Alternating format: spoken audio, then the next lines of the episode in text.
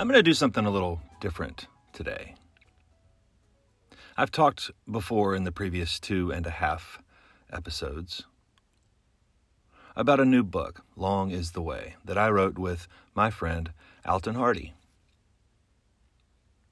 Now, this is an incredible story. It's a it's an incredible book, um, and it will bless you in ways that you have never even imagined that you needed to be blessed. But I thought I would do something a little different today, and, and I'm going to read you the first several pages of this story, starting with the author's note. It will give you a little bit of perspective, a little bit of insight into how and when and where and why this book needs to be told. I'm going to start with the author's note, and then we'll read the first several pages of the book. And this is intended to give you a peek into what awaits you when you purchase. When you purchase one or many copies of this remarkable story. So here we go. Just a little taste.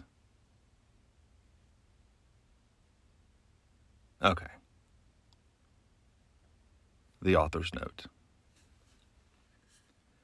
In late 2022, I was eating lunch with my friend Greg Mixon, and it was Thai food, if I remember correctly, when he mentioned that he had a story he wanted me to tell. And I was mostly flattered, I think, but more than a little suspicious. What kind of story? I asked. A true story, he said. Alton Hardy's story. I sat back in the cushioned booth furrowed my brow, and grunted. you see, I had met Alton Hardy a decade earlier when he spoke at my church in Birmingham. I remembered hearing him and being moved by the earnestness with which he addressed the entirely white congregation. Alton is black. I remembered being moved by the courage it must have taken for him to stand alone in that place and lay bare his soul. I remembered his message, but I didn't know his story. Meet with him, Greg continued. I think you'll agree that you're supposed to help. And a week later, I found myself sitting in the passenger seat of Alton's car as we drove the 87 miles from Birmingham to Selma, Alabama. Tears overtook us both as he recounted the details of his childhood, as he patiently answered every silly question that popped into my head. His voice cracked as we shuffled across the Edmund Pettus Bridge, and he described the atrocities that occurred there decades earlier. Now, he hadn't been a part of that fateful day, but like any good tour guide, he spoke eloquently and confidently about the details of March 7th, 1965. After four hours of talking and walking and driving and remembering and talking and crying and remembering and remembering and remembering, we were both exhausted. And, and we promised to get together the next week so he could tell me more. And we did, over and over again. Each Wednesday morning for the next six months, Alton and I pulled up chairs to a wobbly coffee house table and talked about his life. Every detail, every small story. I took a lot of notes and recorded mostly background noises on my iPhone, but the lion's share of this book is a simple distillation of those Wednesday morning conversations. I am not a historian. I am not an expert on civil, social, racial, or human relations. I'm just a storyteller who has been given the gift of a powerful story to tell. And that is precisely what this is. That is precisely what Long is the Way is. It's a gift, and it is a powerful story. In the interest of being genuine, Alton and I have chosen to use the authentic parlance and Southern African American vernacular common to the place and time where and when these stories took place.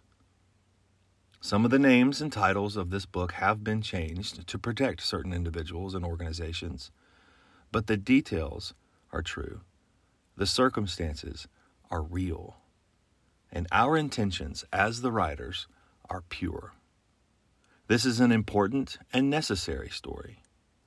And I am forever grateful that Greg asked and that Alton agreed that we should tell it together. Long is the way. Part 1 Can anything good come out of Sardis? About six miles northwest of Montgomery, Alabama, near the town of Wetumpka, which happens to be pronounced exactly as it is written, the Tallapoosa and Coosa rivers meet to form a waterway known as the Alabama River. It's a beautiful stretch of water teeming with largemouth, spotted, striped, and white bass, crappie, catfish, and snakes. Lots of snakes. But we don't talk much about those around here. Snakes, as my grandmother used to tell us, are the devil's helpers, and they out for no good. Some people say they is good uns and they is bad uns, but I ain't never met no good devil, have mercy. Mama Fat ended most of her sentences with, have mercy, but especially when she got riled up about something. When she was talking about snakes, for example, she could have mercy so hard she'd nearly pass out.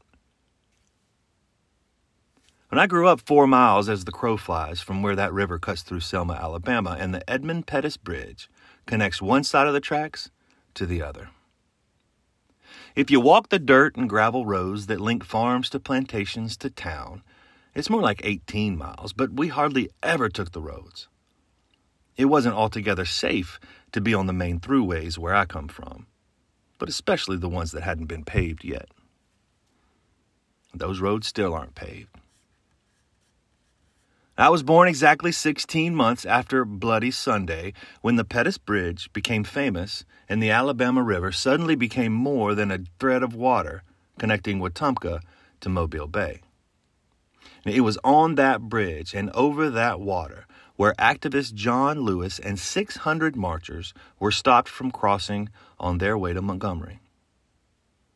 They were turned around, chased, beaten, and some were even arrested for walking with their neighbors that day.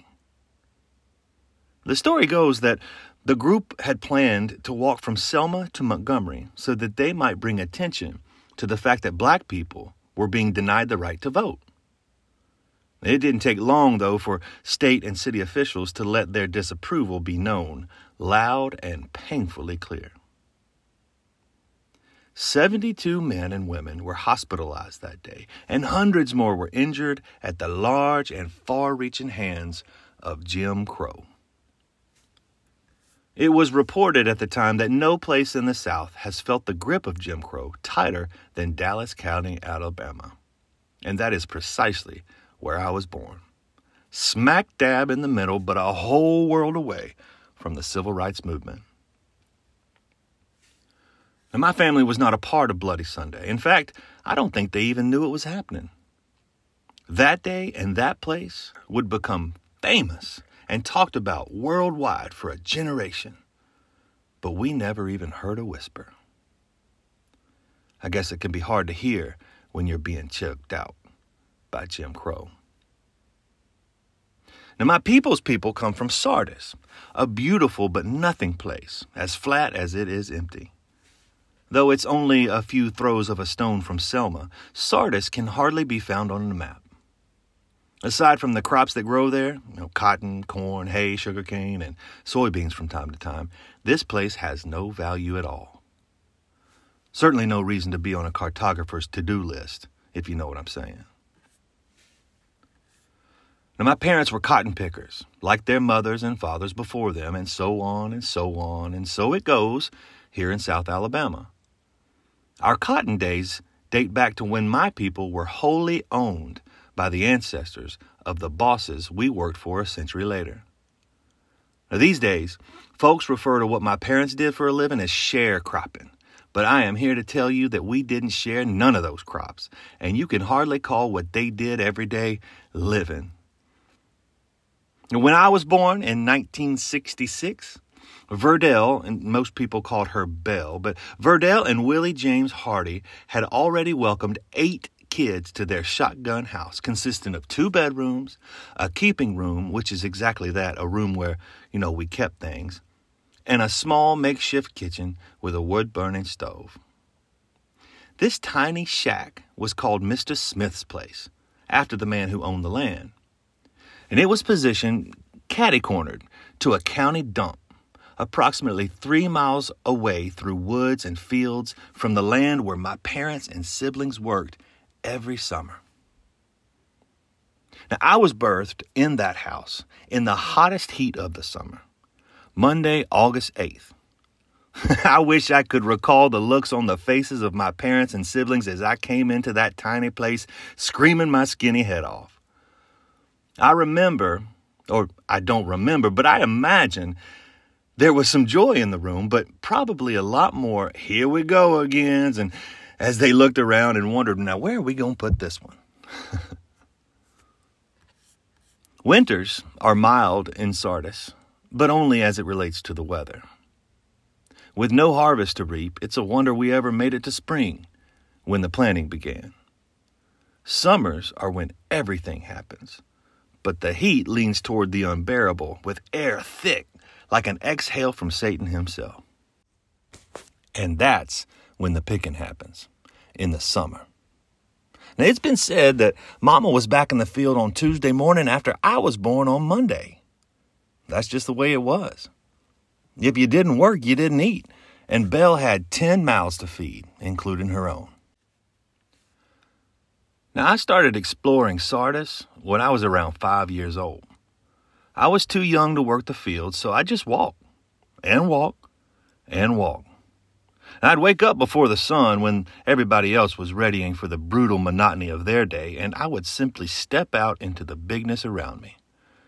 It was cool in the mornings, even in the summer. But shirtless and more often than not without shoes, I'd shakily he- head out the back door and sneak through the trees that served as a natural barrier between our place and the empty fields behind it. The area around our house was a vast wilderness, a ghost town dotted with squared off parcels of land that connected corn to melons to beans and, of course, cotton. Beyond the fields, though, that's where the adventure was. That's where animals lived squirrels and possums, foxes, chipmunks, wild dogs, hogs, mice, rabbits, and birds. So many birds. I talked to the birds when I was walking. That was the only time I would ever say much of anything, really. I was almost five years old before I started using words to express myself, and when I did, I had an awful stutter. My name, my name is Alton. My name is Alton. It was pathetic. I was pathetic. I never even wanted to talk to myself. But I talked to those birds. I was extremely slow in developing. I didn't even start walking until I was four. My family all thought I was simple minded or at least a little brain damaged. My father started hitting on my mama around the time she got pregnant with me, and, you know, maybe he knocked her down or punched her stomach during one of their few scrapes. Regardless, the assumption for those who knew me back then was that I was an unfortunate. There wasn't nothing nobody could do to help that unfortunate Hardy boy. And I'm not sure if my slow development was a blessing or a curse, to be honest. I, I know for a fact, though, that it allowed me to stay out of those fields. When I was very young, my siblings would carry me with them or strap me to their backs with an old sheet or a pillow sack. As I got bigger, though, they'd just leave me at home, alone. Now, there's a difference between being alone and being lonely. And I was I was both, to be sure, but there was something about being outside in the woods that made me not so lonely. And as soon as I was able to put one foot in front of the other, I took my loneliness to nature and wandered and wondered by myself, talking, watching, searching. I can't fully articulate what I was looking for in those woods, uh, along those paths and the river's edge, but I never felt closer to finding it than when I was walking. It was a daily search for meaning, I suppose, a longing for the promised land that I could not comprehend except for when, when I was out there. I was in solitude by default. I had nothing but what God chose to show me in His creation, like the trees. I studied the trees around me, how they reach upward and outward at the same time, where they grow and when they flower. You know, leaves are larger on trees that grow nearer to a, a water source. Smaller leaves and uh, with a sparse canopy, that means that we didn't get a good spring rain. I would study the alternate and opposite leaf patterns as closely as I would study the beetles and dragonflies and earthworms.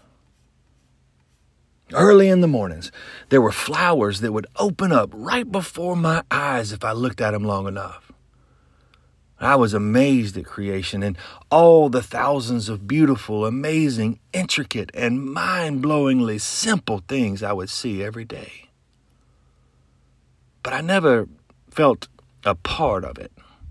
I was just in it, alone, yet surrounded by all of these wonderful things. Even still, I was hopeless. I had no hope. I had no ambition, no picture of the world away from the world that met me in those fields every day.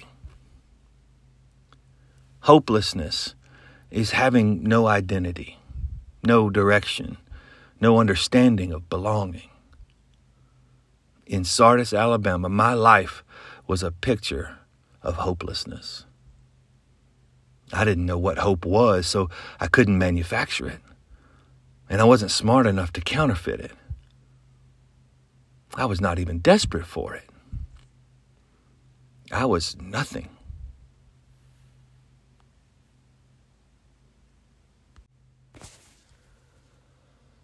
This has been a quick view into part one Can Anything Good Come Out of Sardis?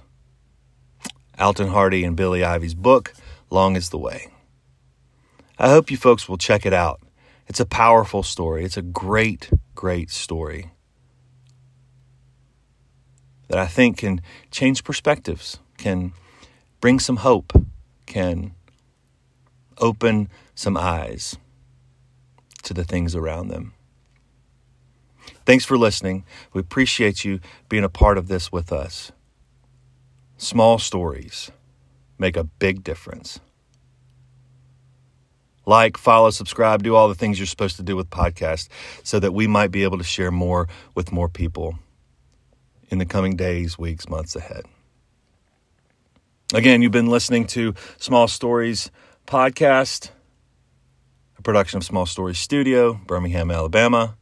Thanks for listening. Have a blessed day. Go purchase Long is the Way at smallstorystudio.com.